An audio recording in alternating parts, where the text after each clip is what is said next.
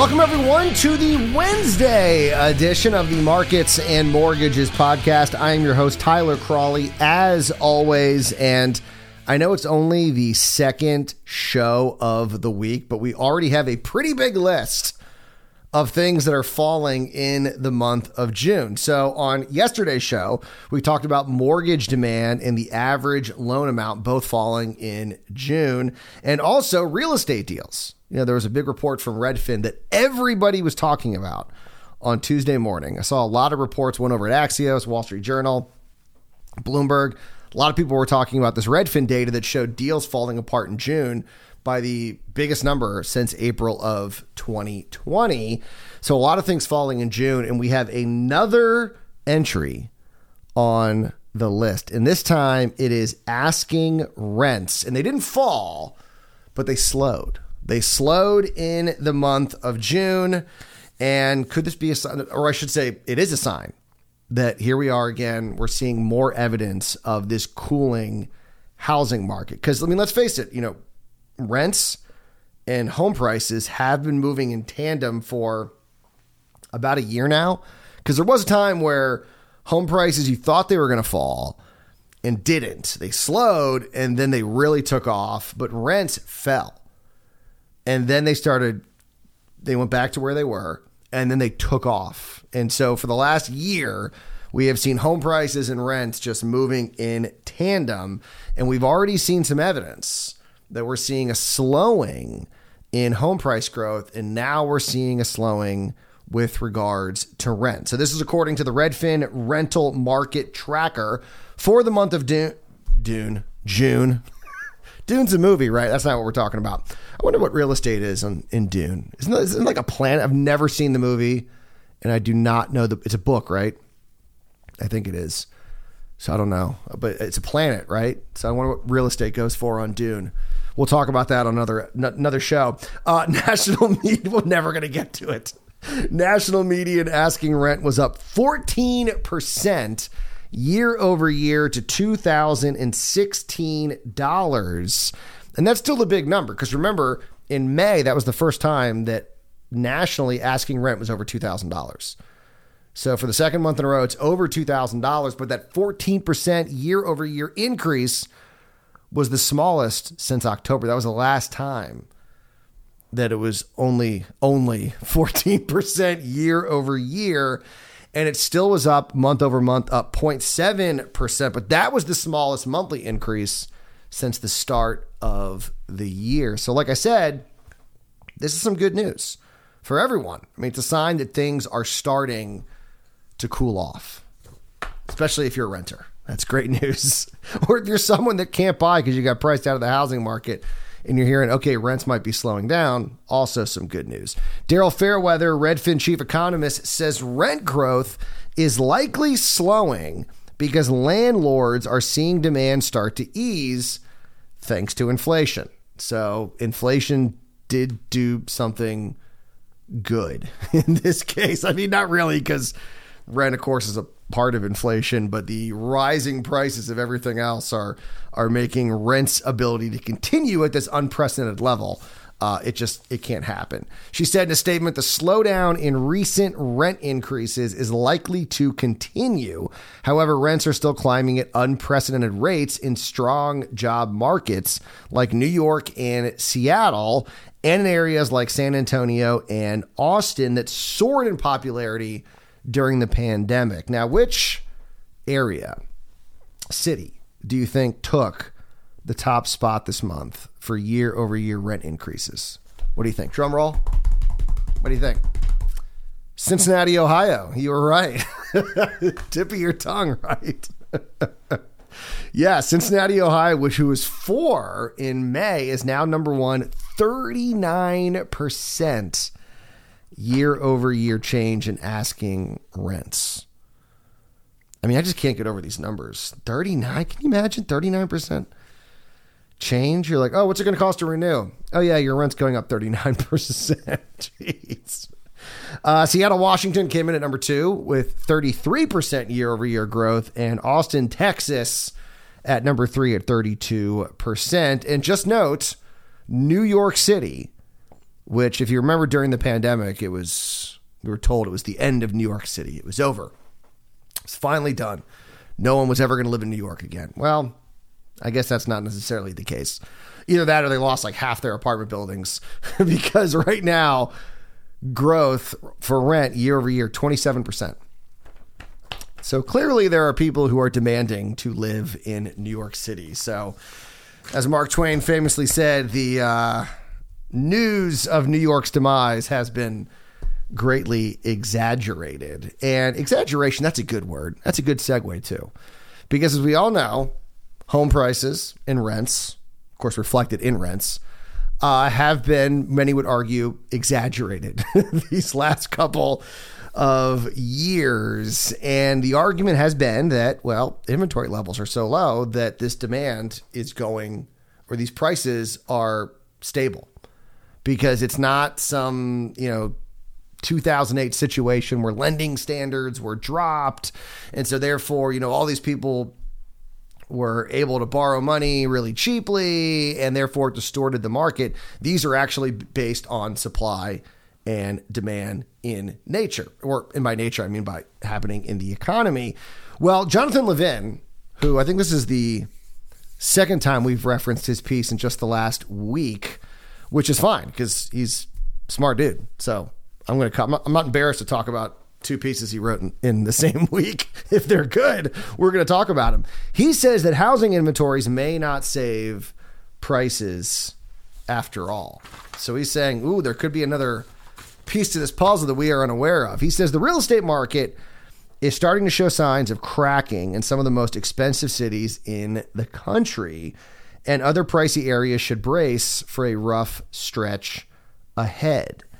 Now, this is a big impact on North Carolina because let's face it, I mean, Raleigh and Charlotte are always in the top 10 of places where home prices have just skyrocketed. And so if there's a concern about those places, North Carolina could be impacted. And I broadcast out of Wilmington, and we would definitely feel that. I mean, there's no doubt about that.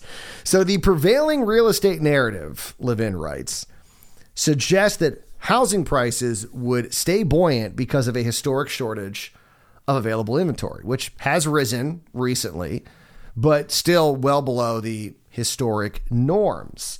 But, Levin says, for all the signs that the market was facing headwinds, few people were prepared for mortgage rates that approach 6%. And I will say, I did not think that was on the menu for 2022. I did.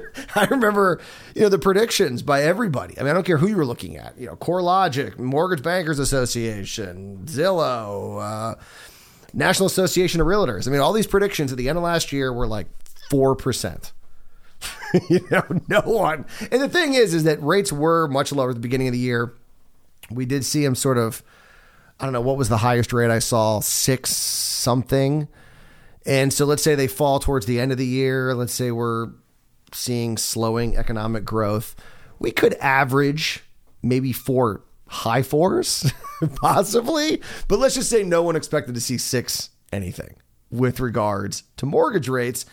And so that jump.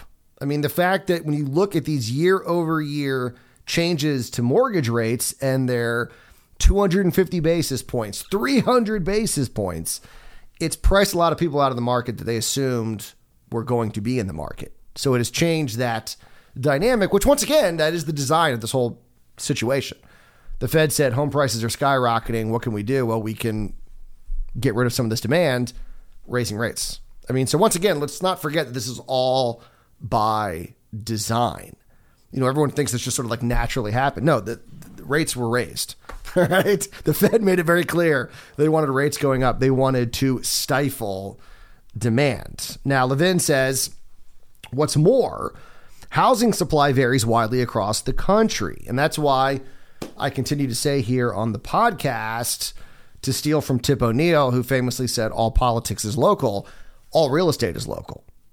And so, sure, I like to talk about national numbers here on the show because I think it gives you a good idea of what's happening, well, nationally. I feel like Austin Powers right there. Allow myself to introduce myself. I like to look at national numbers because it gives you an idea of what's happening nationally. But yeah, it can distort what's happening in local markets. No doubt about that. You are going to see, especially at you know for the rest of the year, you're going to see I think a big difference between markets. Where for for the most part, I mean, it's been pretty much hot everywhere. So it was a hot housing market pretty much everywhere. There were some places like maybe DC and Boston that it wasn't as hot as you would expect, but it's been pretty much a hot housing market. But I think you're going to start seeing some big spreads between what is happening in one housing market and another housing market.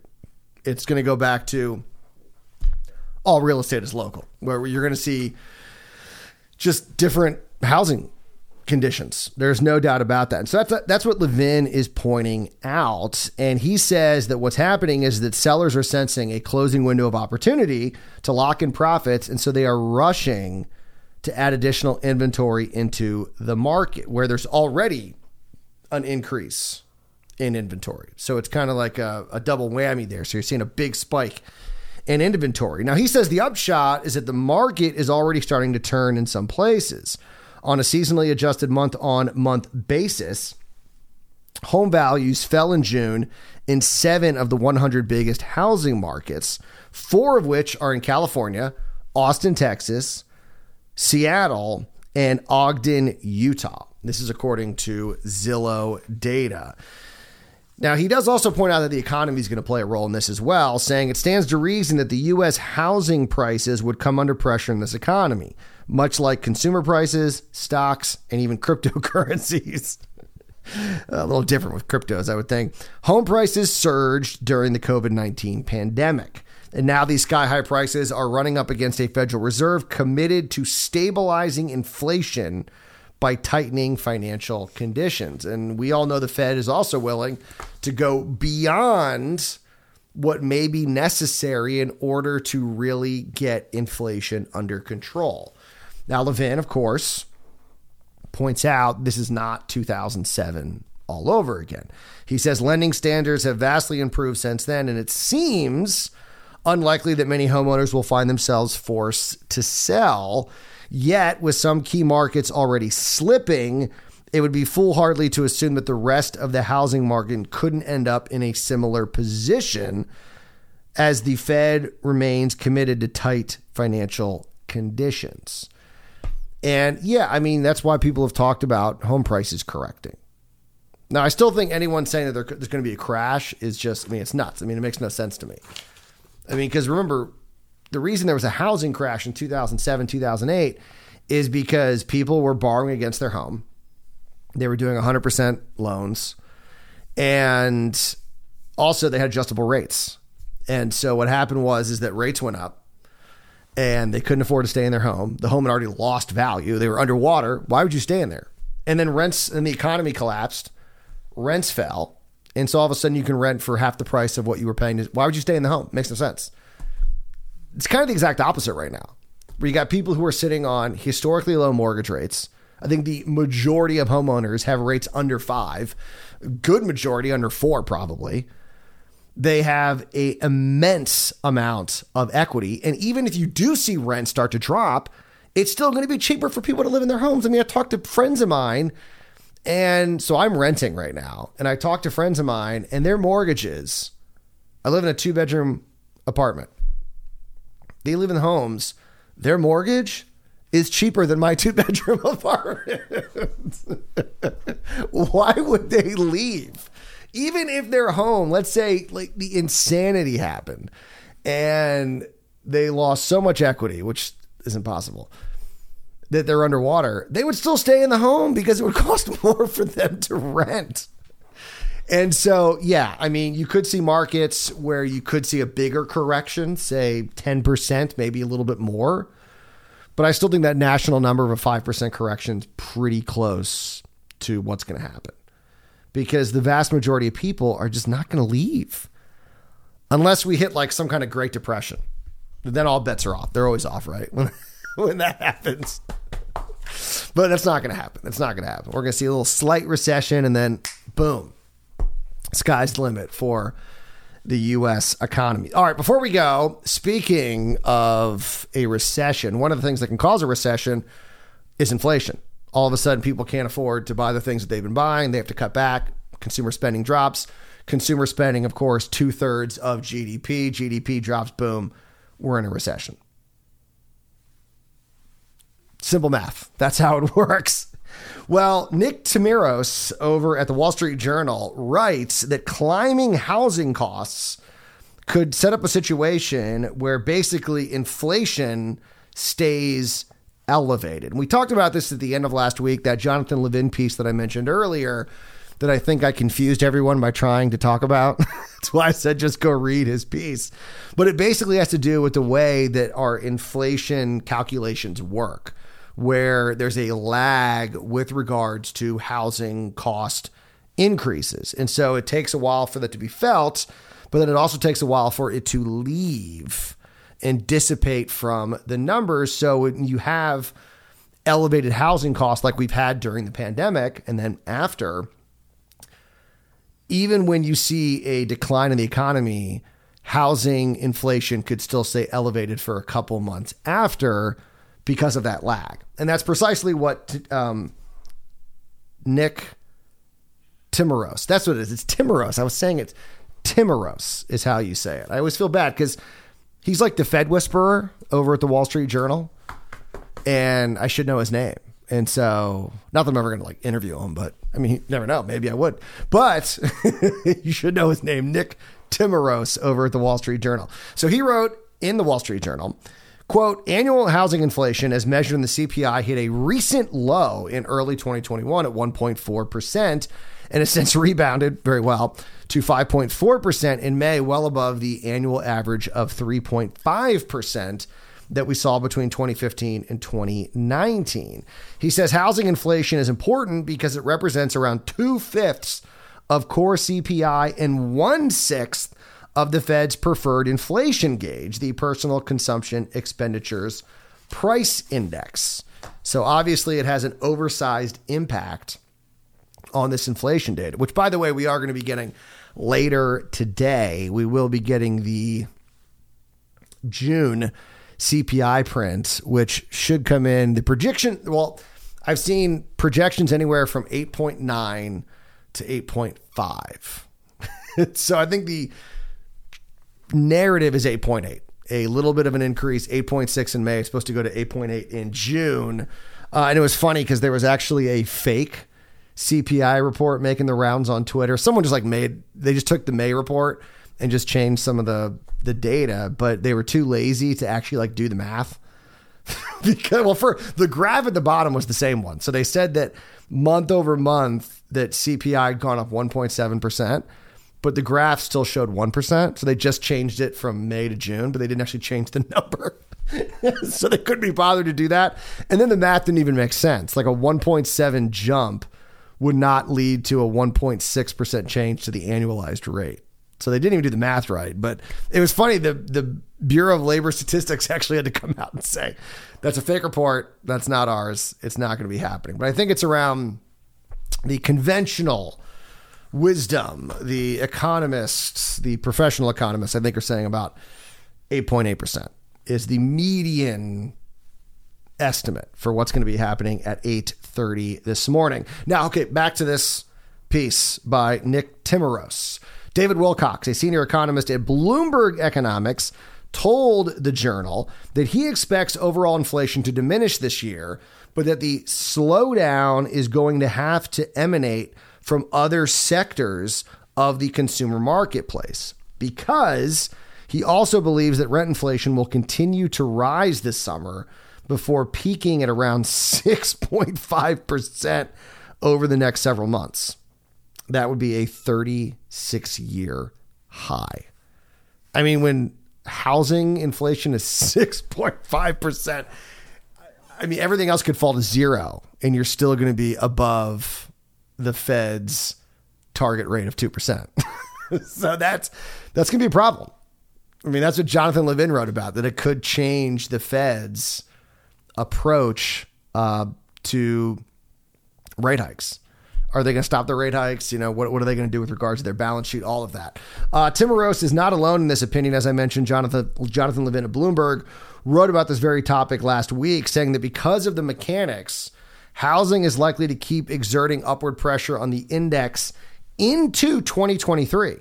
And there may come a point in the not so distant future when policymakers may decide to look past the housing element in the index. So, housing, man, having a big impact on inflation and what the Fed. I mean, we know that one of the main reasons why the Fed's like, hey, we're going to go possibly beyond the point of, you know, where we'd be sort of like an equilibrium with regards to the Fed fund rate because of housing.